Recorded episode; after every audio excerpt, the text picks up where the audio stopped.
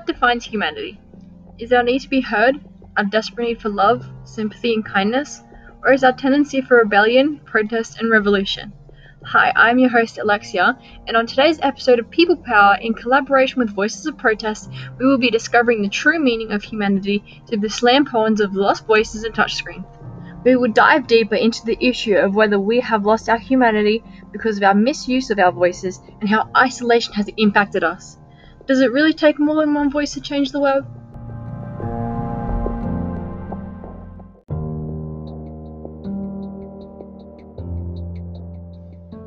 Kindness, mercy, and sympathy. Just some things that make up humanity.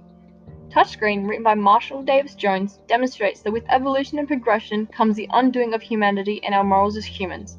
As our technology advances and each of us advance alongside it, we then lose our voice and our ability to speak up and have connections with people.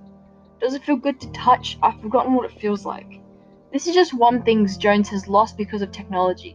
He also states that it used to be hard to connect when friends form cliques, but it's even more difficult to connect now that cliques form friends. The wordplay displayed cleverly sets up the juxtaposition within the text. Jones's utilization of wordplay forces us to rethink the sentence because of the fact that it states that friends formed cliques now means that this is past tense and no longer the case when it comes to creating bonds with people. The only way we can form friends now is by clicks, having to update my status 420 spaces to prove that I am still breathing. We become consumed by technology. Technology has evolved to do almost everything these days. This is Jones's argument. He also quotes that we used to sit in the treetops till we swung down and stood upright, then someone slipped a disc. Disc, meaning the outer ring of the spine when slipped can cause the patient to appear, to appear hunched over. Disk, meaning the modern computer storage device, and when he slipped, is fed into the computer and is read. The clever use on the play on words again ironically supports his protest that technology is stripping us of our history and humanity. We become isolated from the ones we love because now money can buy love for $9.95 a month. They got us love drug like e-pills. Jones speaks for all of us through this poem because we can all relate and we are all aware of how much a major impact technology has over our life. We no longer want to socialize because it is, because it is easier to text. We are so digitally connected that we are constantly forgetting the difference between the, between the real world and the digital world.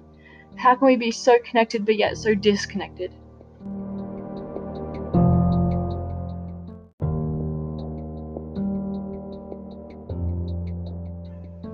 Lost Voices, performed by Darius Simpson and Scout Bostley, clearly shows the selfish nature of humans and how we incorrectly use whatever is left of our voice.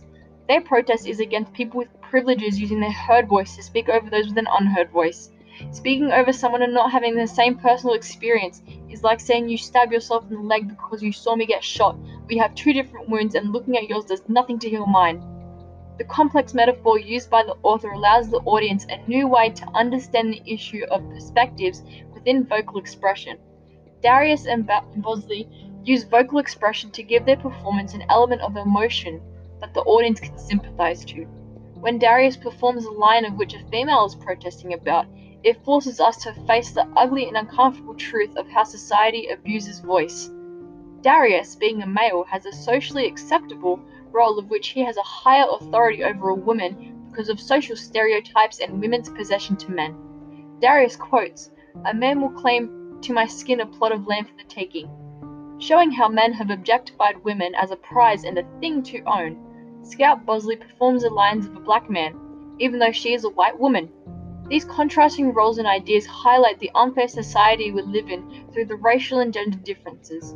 As we all speak up for others but never let the person with an issue truly explain their pain. So is everyone truly heard?